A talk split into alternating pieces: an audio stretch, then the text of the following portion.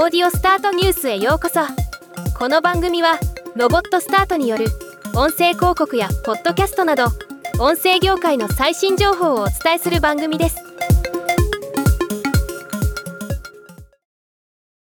オトバンクさんがオーディオブック ジェーピー ユーザーせんひゃくきゅうじゅうごにんを対象に性別や年代別のオーディオブックながら聞き利用傾向について調査を実施。その結果が発表されました。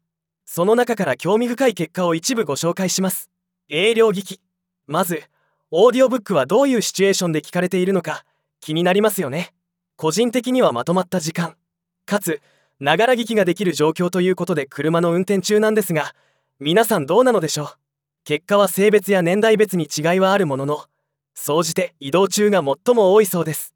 またろくじゅう代以上では運動・散歩中が多いのも目立ちます。続いてオーディオブックでよく聞くジャンルの調査結果です。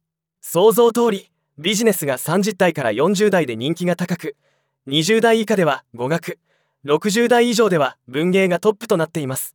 全般的に意識高い感じの人が聞いていそうですね。最後になぜオーディオブックを聞いているかという点について、にじゅう代からよんじゅう代では教養、仕事、読書といった動機が多いのはうなずけますね。また興味深いのはごじゅう代からろくじゅう代では視力の低下など視覚による読書が困難なためという動機が増加しています。悲しいけどわかります。老眼で読書は辛いですもんね。